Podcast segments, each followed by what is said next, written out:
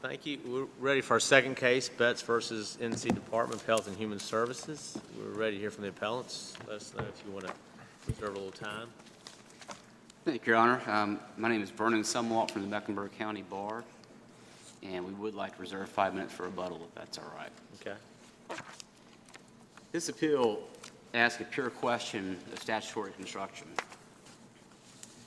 It asks what our legislature meant in 2011 when it amended statute in the Workers' Compensation Act dealing with extended compensation.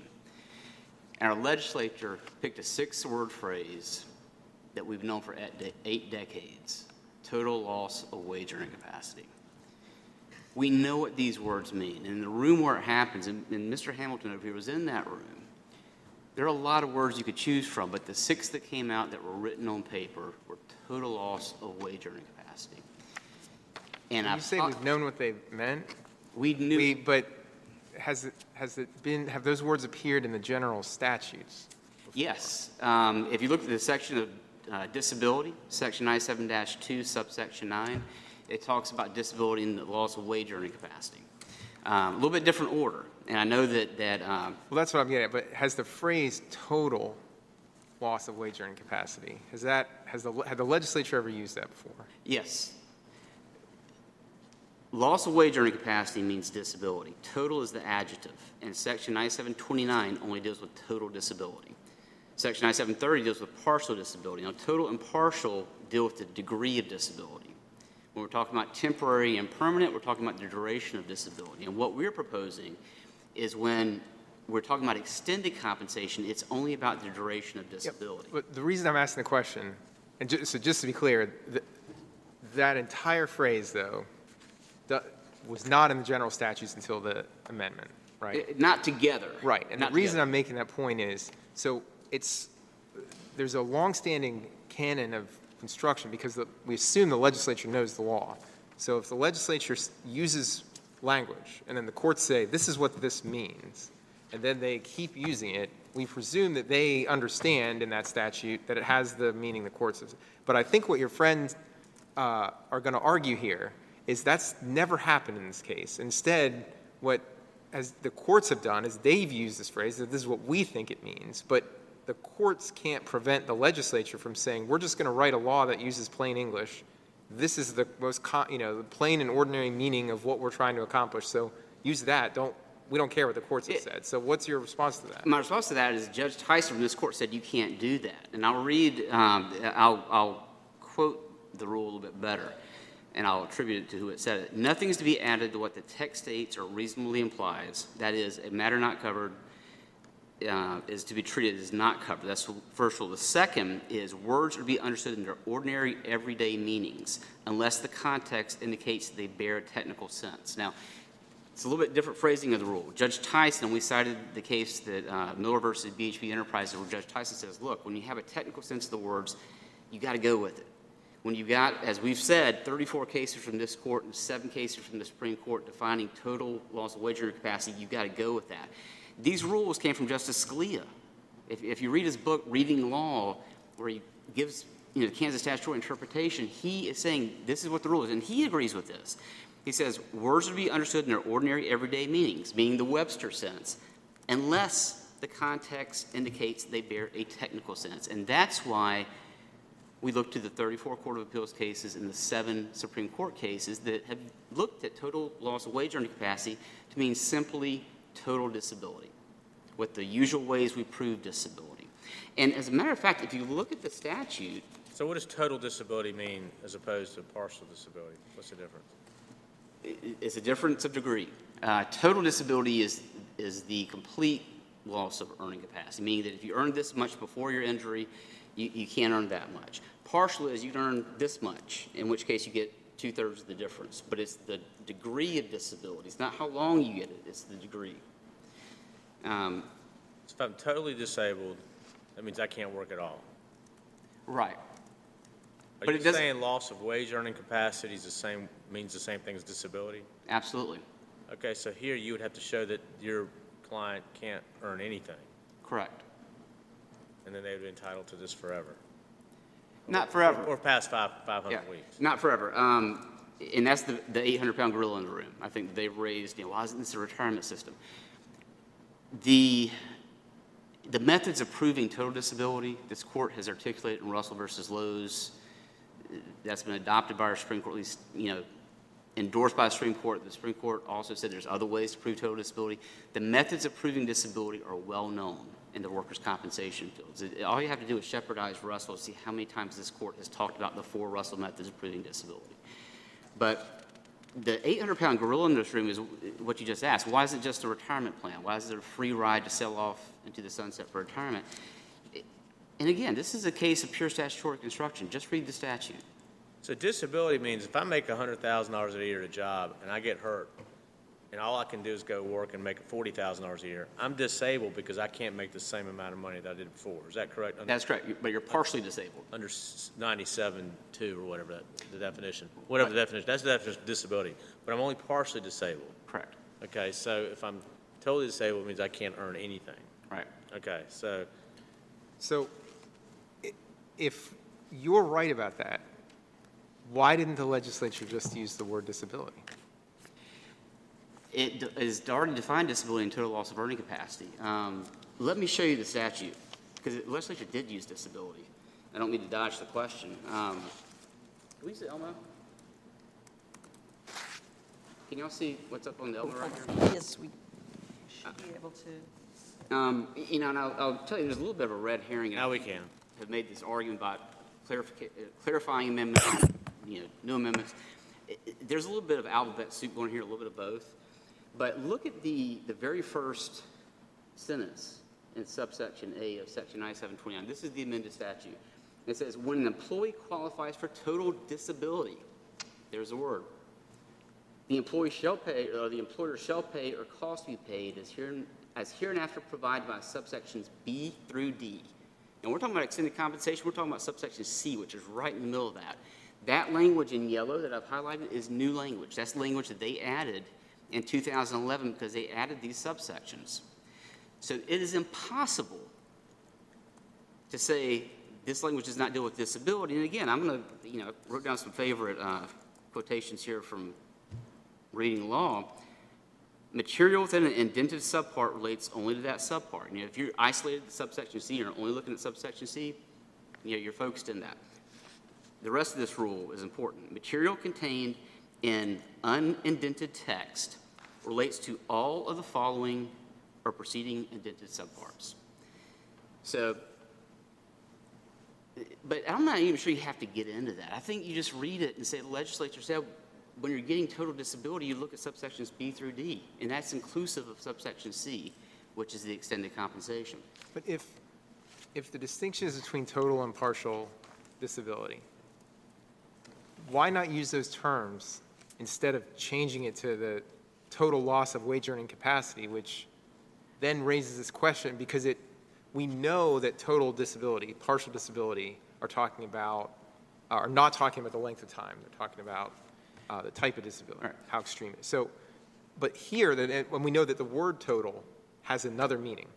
So by, choo- by doing it here, if you're right, the legislature wrote it in a way that just ex- creates an extreme ambiguity, when there's another way to interpret it, that just says, well, they just meant the plain English if you stop somebody on the street and said, what does it mean to have total loss of wage earning capacity? And a person on the street's going to say, you must, you know, be a quadriplegic, or you must have gone blind and you can't move, or, you know, that sort of thing. So Right. Well, let's walk the dog down the road a little bit. Let's say it is ambiguous. What's the rule of statutory construction? I can't speak. What is the rule of statutory construction for an ambiguous provision in the Workers' Compensation Act by our Supreme Court? You resolve the ambiguity in terms of favor, uh, in terms of the employee, in terms of coverage. Now, it's not like you have a factual dispute, hey, you know, factual 50-50, you break the tie, it goes to runner. That's not what that rule says. That, this rule says if the statute is truly ambiguous, you are obligated to resolve it in the employee's favor.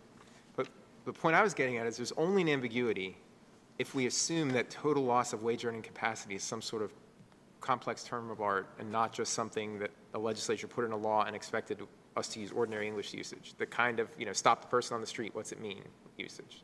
So, you know, why, why isn't that, what are the indications here that they were trying to use some complex term of art when if they wanted to do that, they could have just said total disability here?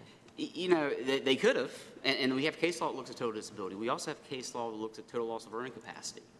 And it means the same thing. Now, now, again, there's some, there's some wording in here that I don't particularly like when it comes to retirement. I mean, I mentioned the 800-pound gorilla. You know, why isn't this retirement system? Our legislature addressed that. It, it addressed business and industry's concerns. There's some trade-off going on here. Um, and we can talk about that in a second, but the, the truth of the matter, eh, for, since 1929, since we've had the Workers' Compensation Act, disability has only meant loss of earning capacity. Only meant. And it's in the statute. I mean, again, we have a definitional section that says this is what disability is. And it's in the different word order there, too.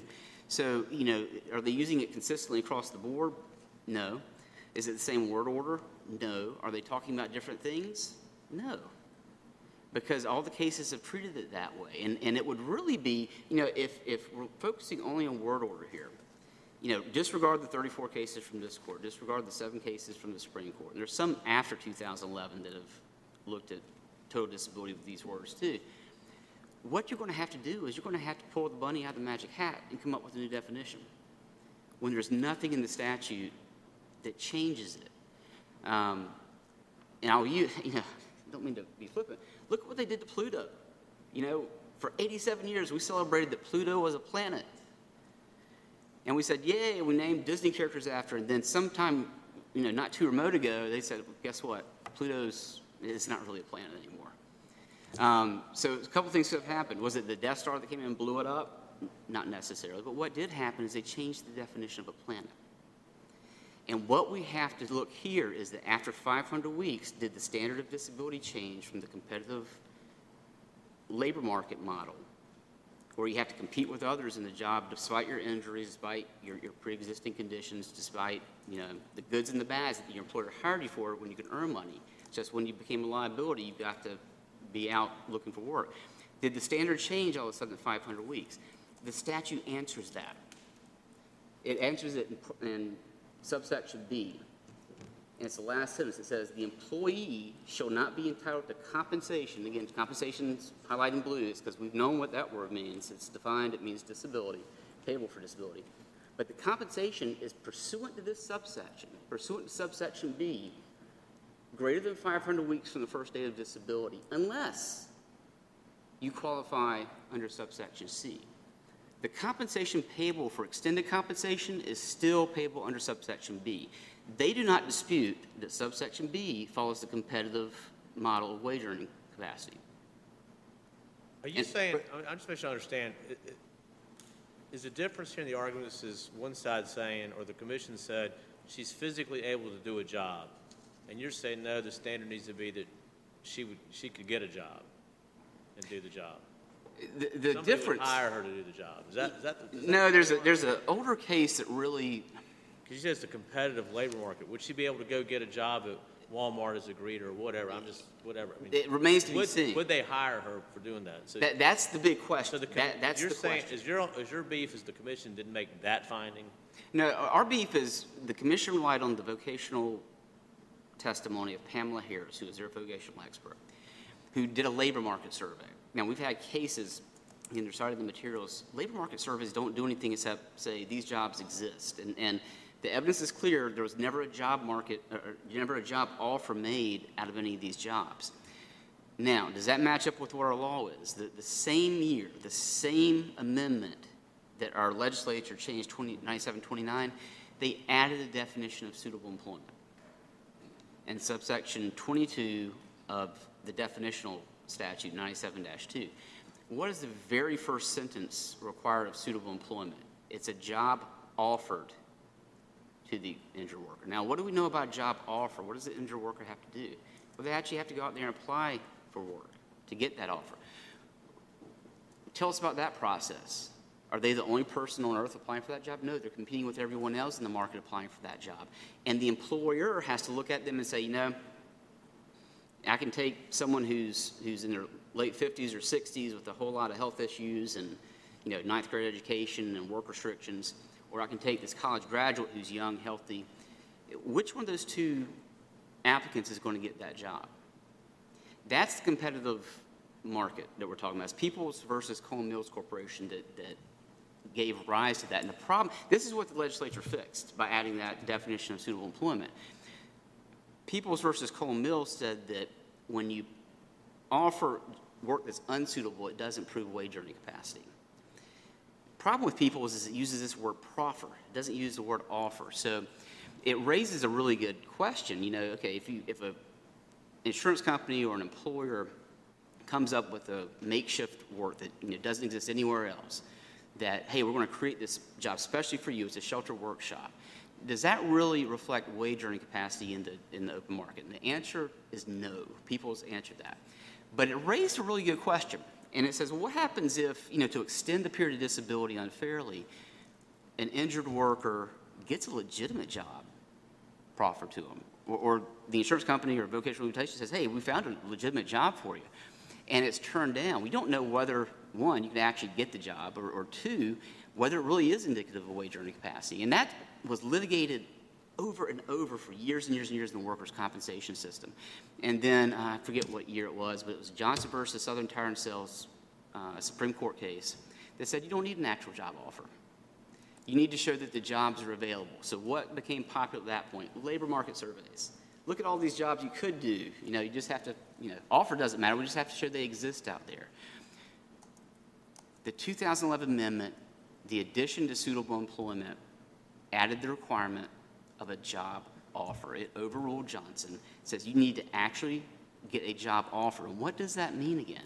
Well, it means you have to go compete with others to, to apply for that job and actually get hired. Whose burden is it? Is it the employee's burden? Absolutely. Yes, sir. It's the employee's burden, so the employee's got to put on evidence that I, that I tried and couldn't get a job. Yeah, and that's one of the, talking about the 800-pound gorilla, wasn't just a, a free ride to retirement. There are three things in the statute that the legislature changed in this amendment.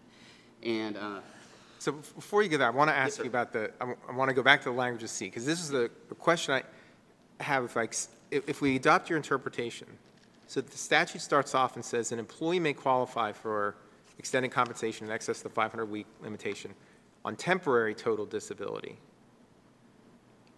Then move on here, if, you know, unless blah, blah, blah, blah, blah, all these different things. And then the employee shall prove by a preponderance of the evidence that the employee has sustained a total loss of wage earning capacity, which you are, your interpretation is that just means total disability. correct. So isn't it odd to say, unless the employee shall prove by a preponderance of the evidence that the employee has sta- sustained a total disability, when you've already, that's already been proven? And there's no temporal. No, it's not odd. Um, and I'm to, I know I'm not supposed to talk about cases outside the ones we cited. It's, it's Watkins versus Central Motor Lines. It's a Supreme Court case that says if you've been to a previous hearing and gotten an opinion award by the commission, there's a presumption of disability. And what this means, so there's not an ongoing, you know, free ride to retirement. What this amendment does is it does away with the Watkins presumption after 500 weeks. It, it flips the burden of proof back to the employee no matter what. They got a, there, it's, it's a whole new, it's a Yeah. whole new case. You no longer have that presumption. You've got to prove it again. And, and I apologize for not citing that case in the brief, but that's exactly what that But part the of the point I'm getting at is, you're essentially saying, in order for the legislature to have achieved what, you know, your friends are going to argue they did here, they would have to have said, only if the employee proves by preponderance of the evidence that the employee sustained a total, total loss of wage earning, capa- which is just a really weird thing to say. I mean, total is a word that has a meaning. It's, You know, So- it, it's weird unless you are a workers' comp lawyer, which means you're weird anyway, and you speak your own language. And again, for decades and decades, we read words like loss of wage earning capacity, total, partial. We don't blink an eye. We know exactly what those words mean. And the courts knew exactly what those words mean. So when our legislature picked up the ball and ran with it and planted it in the statute, that was part of the deal. That was part of the deal. Um, so going, you know, I keep wanting to go back to the 800 pound gorilla because they made the argument that, look, look, this is converting it to retirement, which is what we tried to avoid. The legislature addressed that here, and it did it in three ways. First of all, it, it, it dealt with the burden of proof. It did away with the, the Watkins versus Central Motor Lines presumption. It, it flipped, flipped the burden of proof back to the injured worker. That's number one. Um, and there's two places right here. There's uh, one the employee has to apply for it, and we'll put another one right there. Um, Now, the second way it, it did it is it doesn't let us test the waters for extended compensation until 425 weeks into the process. And what that means is they don't want people running to the courthouse immediately after an injury to say, hey, let's turn this into a retirement plan. You have to wait for it and make sure you're going to be out that long. And that gives the employer ample opportunity to do vocational rehabilitation if they won't take them back to work there. I mean, that's, that's everyone's hope is you get your old job, earning your old money, everyone's happy. Um, and frankly, it's the safest way and, and least expensive way to resolve workers' comp claims, in all honesty. But when someone can't go back to work, their old job because of an injury, has to go look elsewhere, you've got vocational rehabilitation. And maybe that produces work, a, a, a new job, maybe it doesn't. But 425 weeks in is about, what's that, eight years in? It's a pretty long time. And you've had, you know, some, some time to figure that out and say, okay, maybe it's going to be beyond 500 weeks. Um, And that's the second reason why the, the legislature addressed retirement. But the big reason is, is what's down here, and it's actually on the next page here too. But it's the credit for Social Security retirement, which, you know, I'm going to point to the word that bothers me a little bit. um, Because the retirement credit, you know, you get full Social Security retirement, and it says uh, right here, the employer, let me scoot this up, because I see a little blue light here that might indicate the range of your line of sight. It says, um, "The employer may reduce the extended compensation." All right, that's, and again, I'm not saying this is incorrect, I'm just saying this is what troubles me a little bit, because what are they talking about reduce, reducing injured compensation? I want to show you what's on the record at page eight, and this is small print, this is what's called a Form 60. This is what the Industrial Commission form is that they accepted the claim years and years ago. And it has two numbers here, one in blue and one in red. And the one in blue is the average weekly wage, which is $708.52. The compensation rate is $472.37, and that never changes. There's not a cost of living increase, there's not a inflationary increase, that never changes. But going back to the extended, uh, I'm sorry, going back to the retirement credit, social retirement credit, it says you get to reduce the compensation by social security retirement. So you're taking a taxable governmental benefit that you earned elsewhere, and it doesn't affect the average weekly wage, the higher amount. It affects the compensation rate, the lower number. And that's by the plain language of the statute. Now, what does that mean in practical, real terms? I know this is just an illustration, but I'm going to share this with you. I mean, this is just a printout from the Social Security Administration. They just say that on average, um, people who get Social Security retirement average $1,669 a month. That's just, you know, again, this is just for illustrative purposes. But if you go and you, you calculate out after full retirement age what injured workers gave up in this amendment, you know, you're 67 years old, life expectancy of 16.1 years, 52 weeks a year. You multiply the compensation rate, $472.32 over that life expectancy, it comes to almost $400,000. That's the retirement package they were critical of. And you know what? You look at that big number, and you, it's hard to argue against that, in all honesty. That's a big number. With the Social Security retirement credit, you take the 1669 on average that, that Social Security pays out. You look at the compensation right here, um, comes out to almost $1,900. It comes out to $46,000. Th- This amendment decimates what they've got to pay out during retirement years. It, it cures any allegation that there's a retirement package here. I I have a burden of proof question. Yes, sir. Um, So your client, expert said that Ms. Betts cannot work. Is that correct? Correct. And the defendant brought forth evidence that she can work. So if she can work, wasn't it incumbent upon you to put forth evidence? If that's what they found, the fact that, I guess that necessarily meant that she never went to go try to find a job. No, that- She didn't meet her, she didn't, it's her burden to show, A, that if she is able to work, that she wasn't able to find a job. Yeah, and that's a fair question. There are four methods of proving disability under Russell's, uh, Russell versus Lowe's product distribution. One of them is for partial disability, so let's just count that one out. out. So the first one is you're medically totally disabled, or psychologically totally disabled. Doctor says you can't do any work. The other two require the ability to do some work, which means you've got some work restrictions. You can lift two pounds, Which 10 is what the commission found. All right, so, so number two is the some restrictions plus a reasonable job search, even if it's unsuccessful. You have to produce evidence of a reasonable job search, Which was not done here, is that correct? which was not done here. Okay. Um, and there's some good case law, Fletcher versus Dana Corporation. I could, you know, talk to you about what a reasonable job search is, but that was not done here. Number three is futility.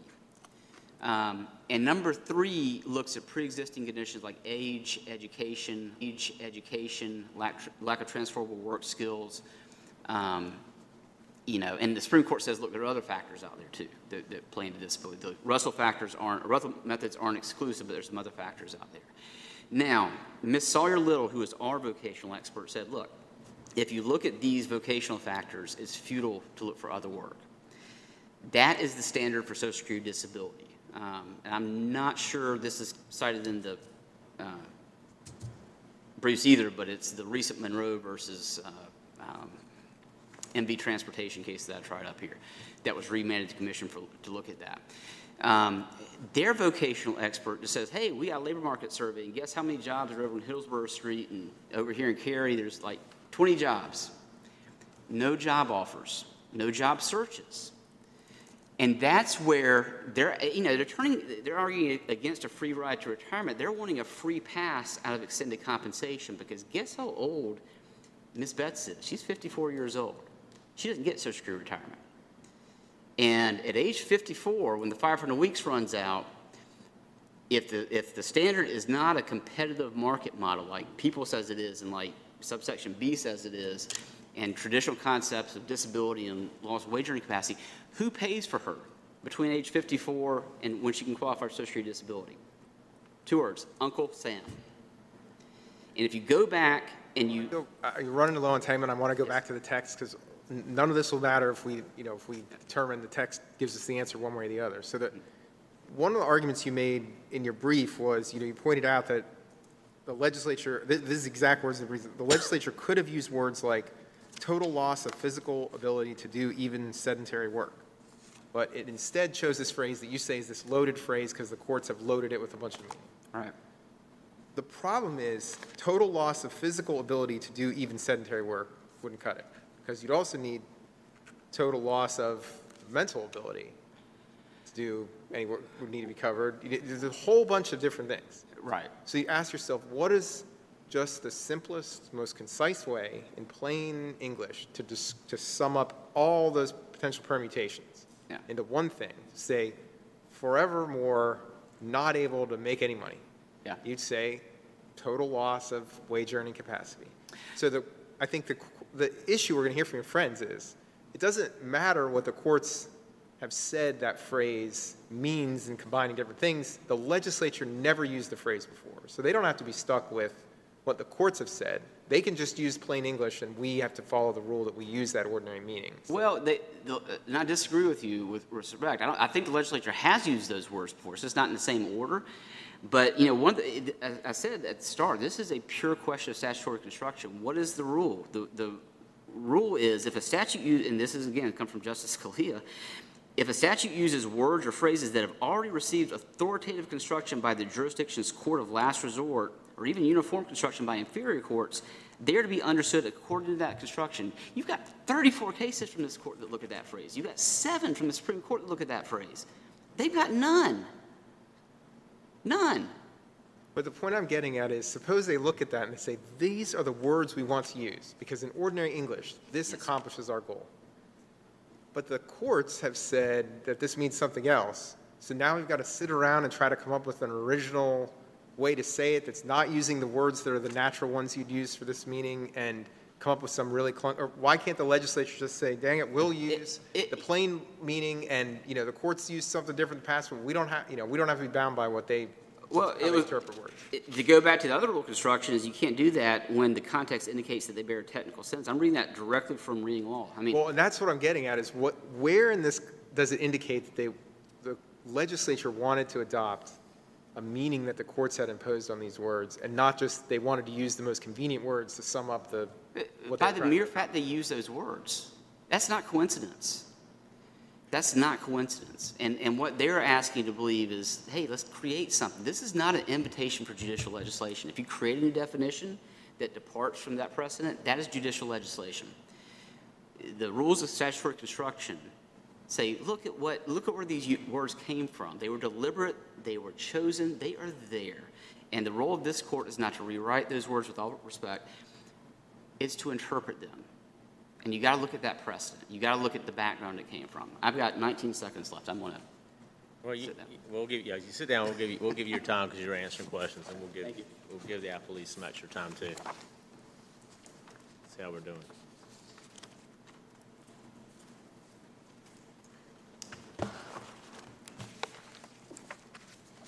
May it please the court, I'm Heather Haney from the Attorney General's Office. I'm appearing on behalf of the Department of Health and Human Services and Cherry Hospital. Um, And as Your Honor anticipated, we're here because extended compensation is a new form, statutory form of compensation available to claimants who've experienced a complete destruction of the ability to earn wages. You've heard the arguments from the plaintiff that extended compensation is nothing more than a showing of disability, but this renders the language of 9729B and C moot. It goes against the plain language of the statute, and it goes against the stat- the legislative intent in enacting the amendments to the statute. So What do you think it means? I think that the Industrial Commission got it right, Your Honor. The plain meaning of total loss of wage earning capacity is a complete destruction of the ability to earn wages. And this is clear and unambiguous language, and as counsel pointed out, this has been used before in prior cases, but those cases dealt with disability. What if I have a, what if I have a skill, but there's no job market at all right now for it? Am I totally disabled or totally lost wage earning capacity? Because the only skill I have, there's no market for right now. And would I be entitled to this compensation until the market came back and then the employer could come in and show, hey, you can get a job now? Well, Your Honor, if- those are the only facts and the, the medical providers agree, the medical records agree, the vocational uh, evidence agrees, certainly, if you would be rendered completely incapable of So there is a market component, I guess, to whether there's a market, is that what you're admitting? Is that, is that, Right, Your Honor. Certainly, there is some market component here, but not nearly to the extent of disability. Uh, Disability in our prior case law has been imbued with these factors, the Russell factors, the definition of suitable employment, um, that's rendered legitimate wage earning opportunities uh, irrelevant in a discussion of disability. So here, people, people with wage earning capacity have continued to receive these lifetime temporary total disability benefits um, And that's what 9729 B and C are meant, is meant to correct. So the standard for extended compensation fixes this problem by simply asking, can this per- person earn wages in any capacity? Full stop. If they can, they're not entitled to the extended compensation under the statute. And we can look at the plain language of the statute when we're looking through 9729B and C. Uh, As Your Honor pointed out, the legislature chose to juxtapose the term temporary total disability with the term extended compensation. Certainly, if these are the same standard, there would be no reason to use two separate terms to describe them. We also can look at the plain language of the statute to ensure that all of the factors imbued in a showing of disability don't apply to a showing of extended compensation by looking at subsection D, which deals with permanent and total disability. So there, the legislature enumerated four ways that a claimant can show entitlement to permanent and total disability. Three of those ways, the legislature allows the employer that to then come back and rebut a showing of permanent and total disability. But to do that, the legislature specifically said that the employer must show by a preponderance of the evidence that the employee is capable of returning to suitable employment pursuant to 97-222. That language is notably absent in subsection C. So certainly if the legislature intended for all these other factors, the Russell factors, suitable employment to apply to an analysis of extended compensation, they would have included this same language in subsection C. So if the, if the language is not clear and ambiguous enough, we can look at the legislative intent here, and the amicus brief for the defendant does a great job of setting out how we got here and how we got to the statutory amendments, uh, uh, specifically to 9729. And uh, the amic, Do you agree with, um, with your friend for the plaintiff that the, um, that loss of wage earning capacity and disability are synonyms? No, Your Honor, they are not sent. What about if we said as um, terms of art in the workers' compensation context? Would you agree they mean the same? So I don't agree that they mean the same thing, Your Honor. I understand the case law that's come before where the disability has been discussed in terms of loss of wage earning capacity. But I think an important distinction here is that disability is not defined by loss of wage earning capacity because it's already defined by the Act uh, in 97-2. Extended compensation is not defined in the Act, and neither is this phrase, total loss of wage earning capacity. I think it makes sense that the legislature chose to use a familiar term uh, that fits in the rest of the scheme of the Workers' Compensation Act as its plain meaning. It doesn't change the meaning in dealing with disability, but in disability, this is a temporary standard that now runs for 500 weeks until it becomes a clean showing of a total loss of wage earning capacity. Well, what about your friend's argument that, um, you know, e- even if they're not necessarily uh, synonyms, that the, the- that uh, total loss of wage earning capacity is a phrase that's used in uh, our legal decisions, and in the the court's opinions, it's provided a definition that means total disability. And so at, uh, e- sort of at most, what you have is an ambiguity, because you have plain language in ordinary meaning, plain language in the term of art usage in workers' compensation law, and this is a statute dealing with workers' compensation law, so both are reasonable interpretations, and then we're into the rules about how to construe an ambiguous provision. What, what's your take on that? So, and, and I agree, I disagree that the prior case law discussing disability renders this language ambi- ambiguous, excuse me, uh, ambiguous because, as I said, disability is defined already in the Act. So certainly a loss of wage earning capacity is a component of disability and discussed under prior case law. But now, this is a new, extended compensation is a new stat, a new uh, compensatory statutory scheme of compensation available to claimants where we're taking out the Russell fac- factors in suitable employment and even case law discussing that a claimant can testify that pain uh, is enough to render them uh, disabled. All of that is now removed from this language that, that has been associated with temporary total disability in the past, but now is being used on its face uh, without the, the other uh, accompanying factors that go along with a showing of disability. So looking at the legislative intent, though, if the court does determine that the language is ambiguous, um, as I was saying about the defendant's amicus brief, it really does a great job of setting out how we got here and uh, how this, act- the Reformation Act came to be, uh, because they, they, uh, uh, excuse me, they reviewed a study uh, showing that North Carolina had the highest total cost per claim out of the states studied for workers' compensation cases. And of our neighbors, we are the only state without a statutory cap on temporary total disability benefits. So that's what this Reformation Act was meant to address. Um, and in fact, in the first version of the act, there was a 500 week cap period. So there was no other way to receive disability benefits after that 500 weeks except to qualify for permanent and total disability. This is where extended compensation came into existence. It was born out of a compromise rather than being this end all be all 500 week standard as it was originally written. It's now, it allows a safety net for claimants who would not fit under the clean form of the, the four enumerated factors under permanent total disability, uh, but still are experiencing a total destruction of the ability to earn wages. So we can see from legislative intent that the, the purpose of the cap on temporary total disability benefits was certainly not to uh, enact this arbitrary 500-week showing of ongoing disability.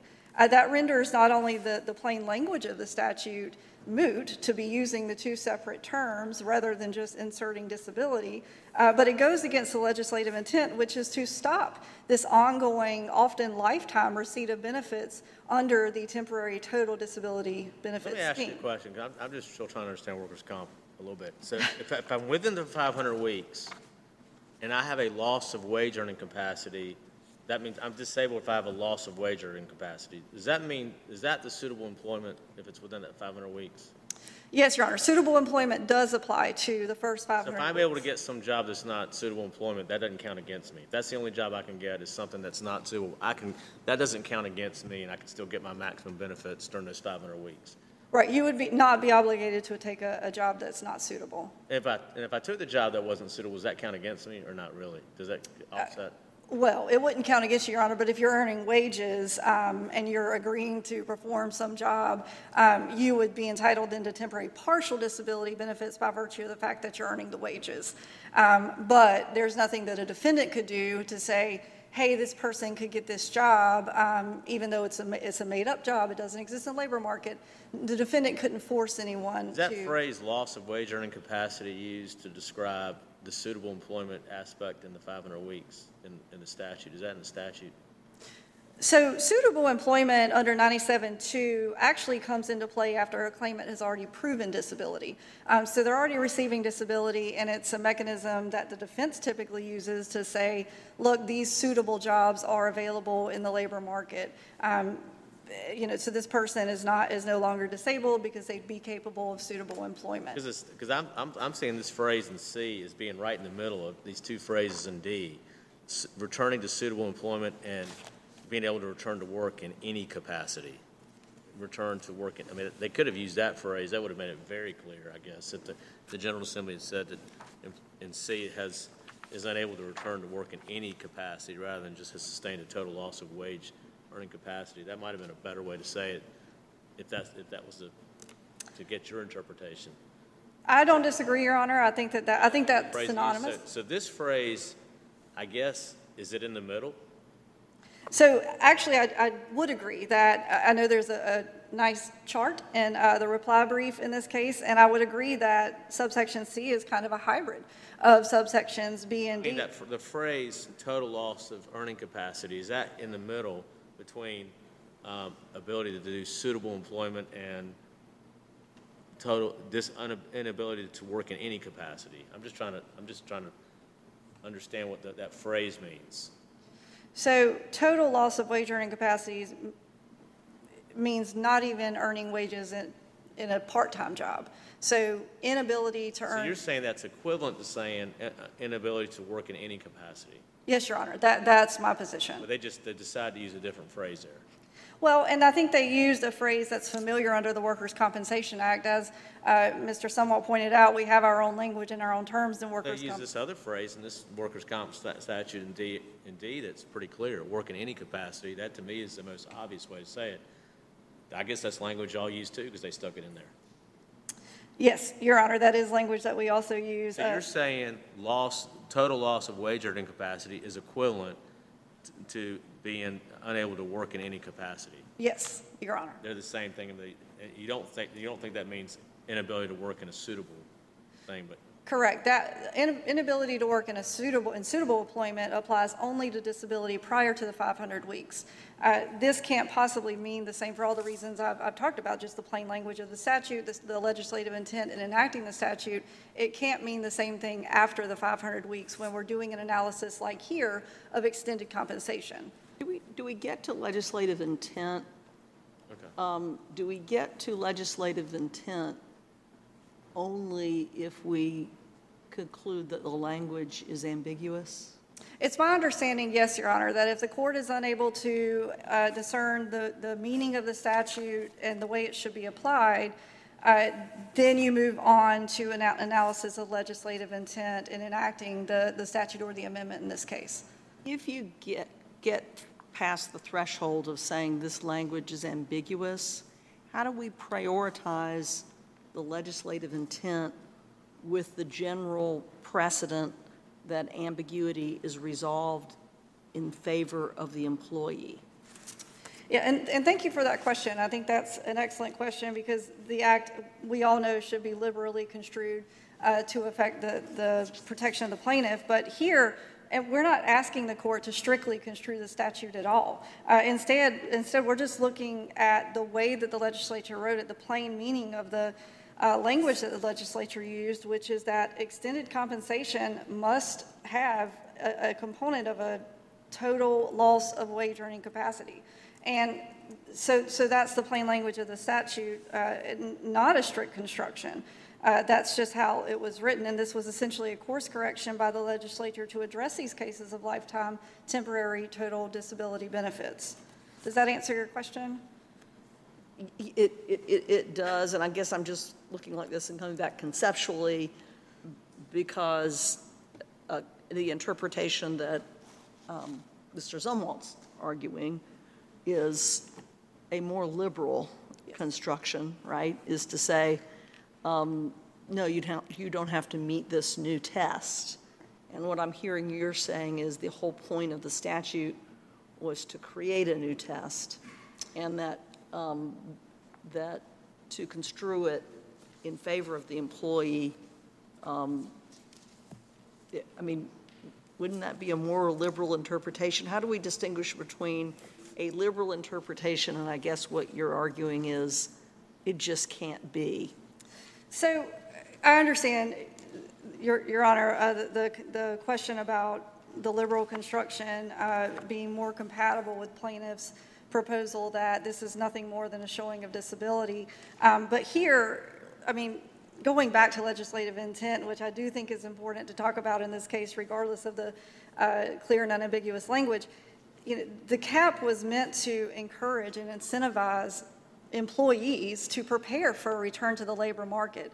Up until now, that hasn't been done. So this is giving people almost 10 years to ask to uh, participate in job retraining, to, uh, under 9732.2, this vocational rehab, they can go attend college classes uh, to retrain, to return to the labor market if they're not able to return to the capacity that they were in when they were injured.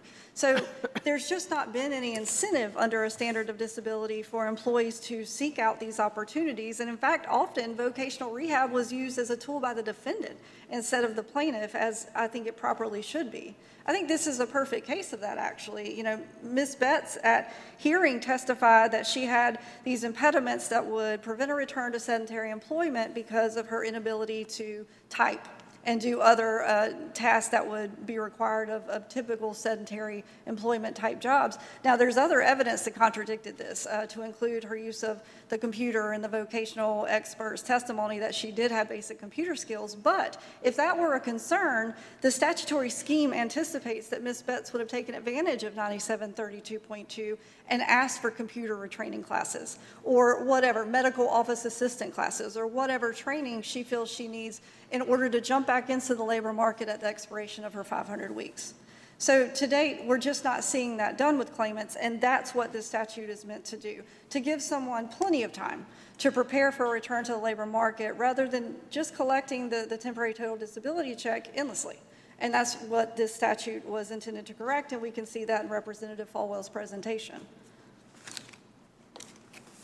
So in, in tying all of this in with, with the facts of this claim, the Industrial Commission uh, correctly held that the plaintiff does have wage earning capacity. Uh, They found in their conclusions of law that plaintiff's counsel in oral argument noted that plaintiff could certainly perform two hours of work a day. So this is wage earning capacity, and this is exactly what the statute anticipates. Being able to earn wages not necessarily in a full-time career, but in some capacity, thereby terminating temporary total disability benefits. What plaintiff's asking the court to do is essentially reweigh the evidence in this case in favor of uh, Pamela, or excuse me, Julie Sawyer Little, uh, her voc expert, but this expert was uh, not only outweighed by Pamela Harris, the, the other voc expert, but also by both testifying doctors in this case, um, and plaintiff's own volunteer activities throughout this nearly 10 years that she participated in Girl Scout troop leading, Boy Scout troops, uh, her kids' PTA, church activities, all of these leading and organizing and reliability uh, jobs that show real world transferable job skills here. So the Industrial Commission correctly gave the greater weight of the evidence to Pamela Harris and the uh, treating surgeon, Dr. Thompson. And Julie Sawyer Little, also, I'll note, Your Honor, based on her deposition, she testified actually that uh, her opinion was based on plaintiff not being able to return to a 40-hour work week. So again, that's not what, what, what we're looking at here uh, with respect to extending compensation. We're not looking at a full-time job.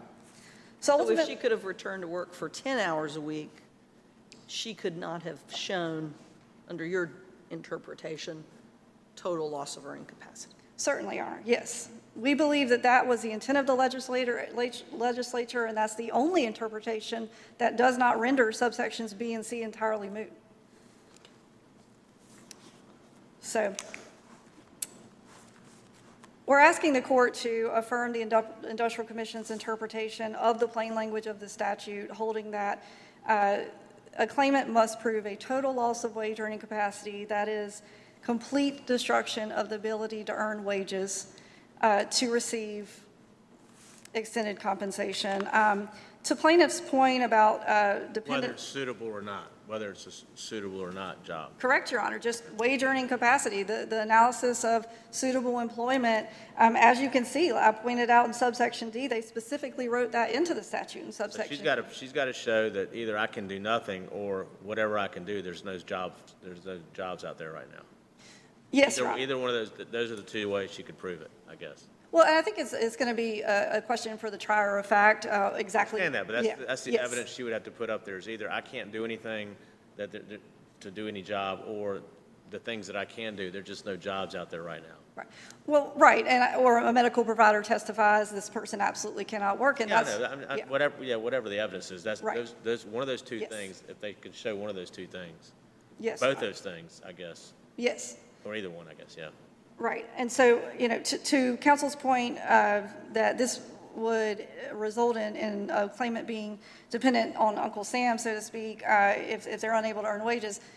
If they're unable to earn wages, certainly they would uh, stay on extended compensation. That's the point of the standard, is to act as a catch-all for people who don't fit within the four enumerations in subsection D for permanent and total disability, um, but still cannot earn wages, and therefore they will actually stay off of any type of welfare system from the state and stay on extended compensation by meeting their burden that, to show that they can earn no wages in any capacity. So in conclusion, we just asked the court to affirm the Industrial Commission's uh, opinion and award, finding that the plaintiff in this matter is not entitled to extended compensation. She does have wage earning capacity, as shown by the preponderance of the evidence. Um, and Thank you.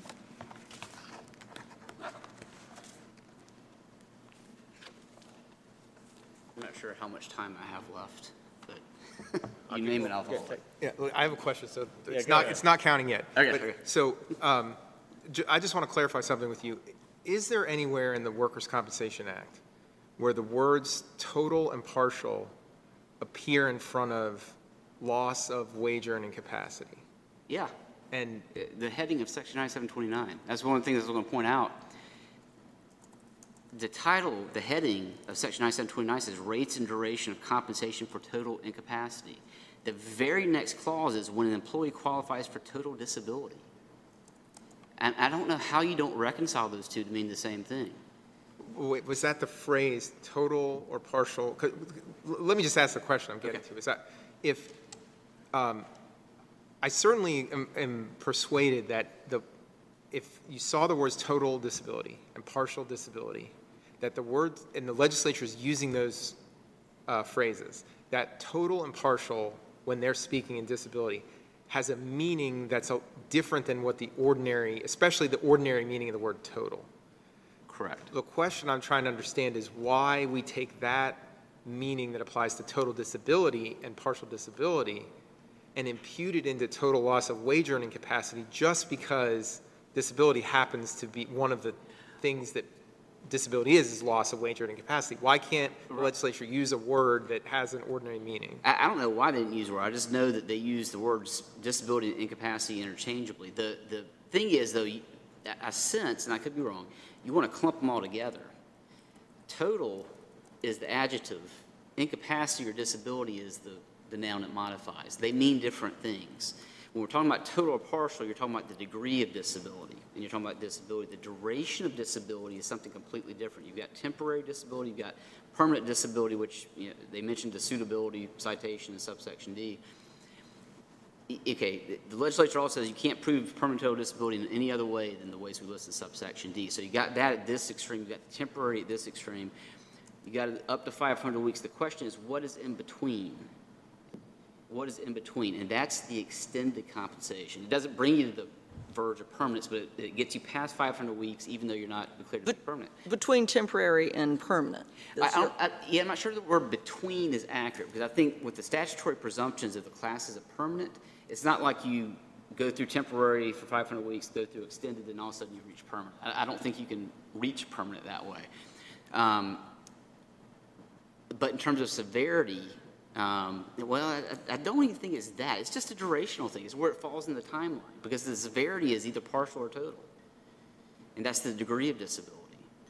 Um, it- it- And to address the permanent disability, you know, we heard the argument that, hey, look, the legislature could have put section 97-2 subsection 22, the definition of suitable employment, into the statute, just like it did in subsection D when talking about permanent total disability. Guess what the legislature didn't do? It didn't put section 97-2 subsection 22 and subsection B. They're in the first 500 weeks. So, but what it did say, though, is that, again, that last sentence, the employee shall not be tied to compensation pursuant to this subsection, subsection B, greater than 500 weeks from the date of first disability unless the employee qualifies for extended compensation under section, subsection C. And what that is sa- saying is the compensation uh, for the first 500 weeks, which is clearly based on a competitive model, carries over after that for extended compensation. And that's not an ambiguity in the statute. The statute is saying that point blank. It's saying it's just a matter of duration, it's not a matter of degree. And that's, again, the, the degree is the total. So the last question I want to ask is. Yes, sir. It's, the other thing about disability is that the, it's meaning, if you take the loss of wage earning capacity, say it's a term of art that means disability, that, that uh, defining one to mean the other really is just flowing in one direction. So I'm curious why the legislature would feel the inability to use loss of wage earning capacity and not adopt the term of art. If you, if it using the word disability, I think your argument would be so much stronger that, here, but, you know, what, so com- explain to me why they can never go back now and just you have the ordinary meaning of those words. You know, and that's a, it's a great question, and I can sit here and point you to the, the title, and I could, you know, I just had, well, Justice Scalia, title and heading can. Title and headings are permissible indicators of meaning. So we can look at that and say, okay, they're talking about incapacity there, and bam, the very next clause is total disability. I have no idea why the legislature used multiple phrases of it, unless it, it's aware that if you look at all the cases over the past 80 years at this, the cases say loss of earning capacity, uh, wages lost due to injury. They, they are all over the boards in terms of order and consistency. But we're talking about the same thing. Um, just read the definition of disability in section 97-2 subsection 9, where it talks about the loss of earning capacity due to injury. That's, that's what we're talking about, is the loss of the inability to compete with others for work because you've been injured. That's what keeps, that's what keeps injured workers from becoming public burdens. It's privatized the damages in a no-fault system, and there's trade-offs, no doubt. But the trade-offs, I mean, you got a whole bunch of legislative history here, 106 pages to the, to the amicus brief. Great history lesson, but what we should focus on is what words are in the statute.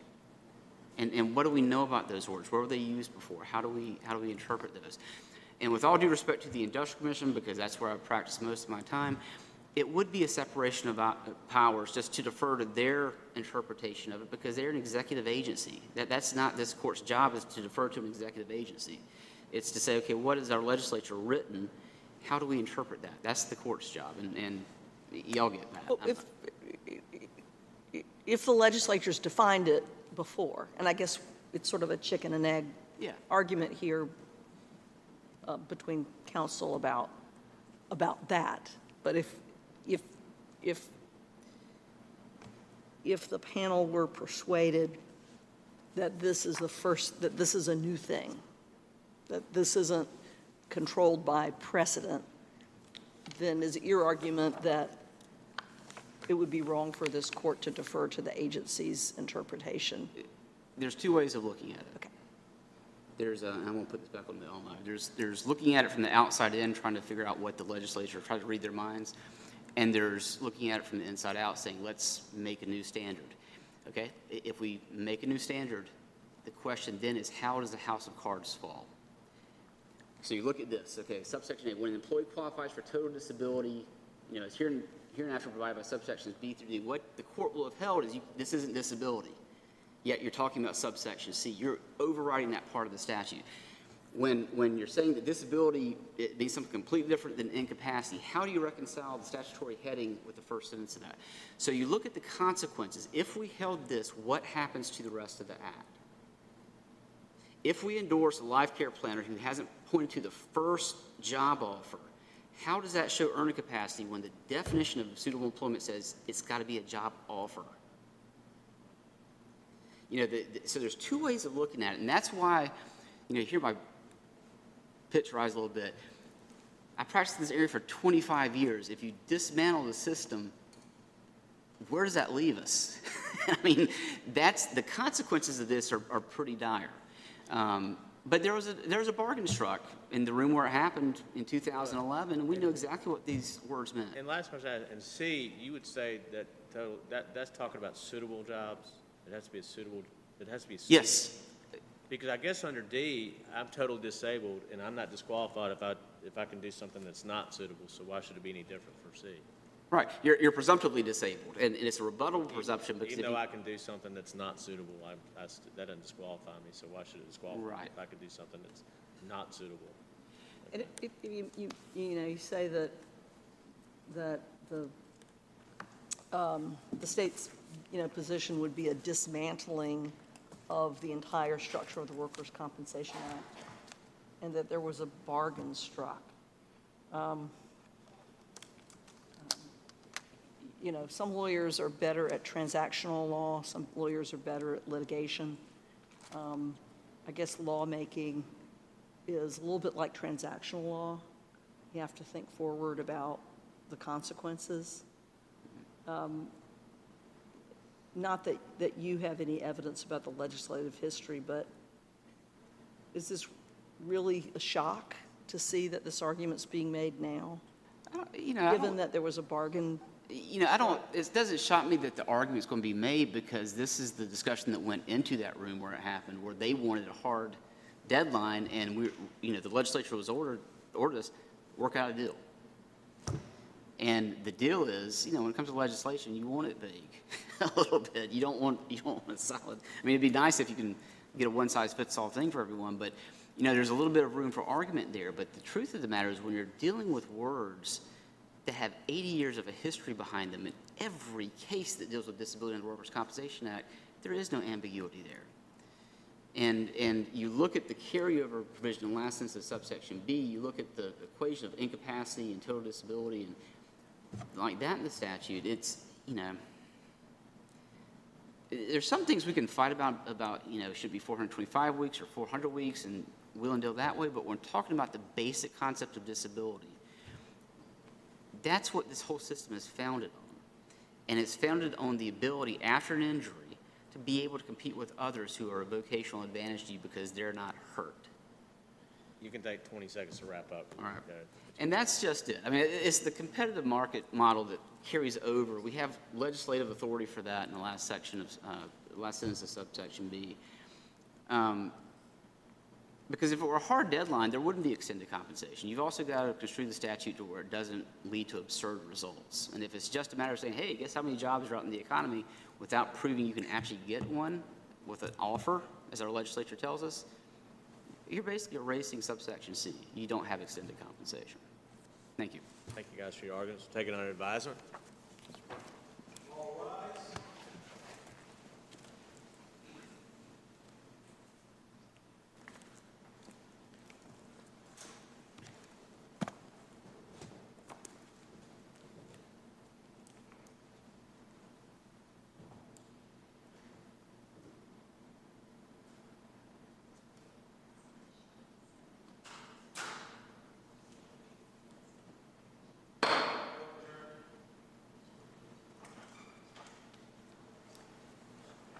Good job.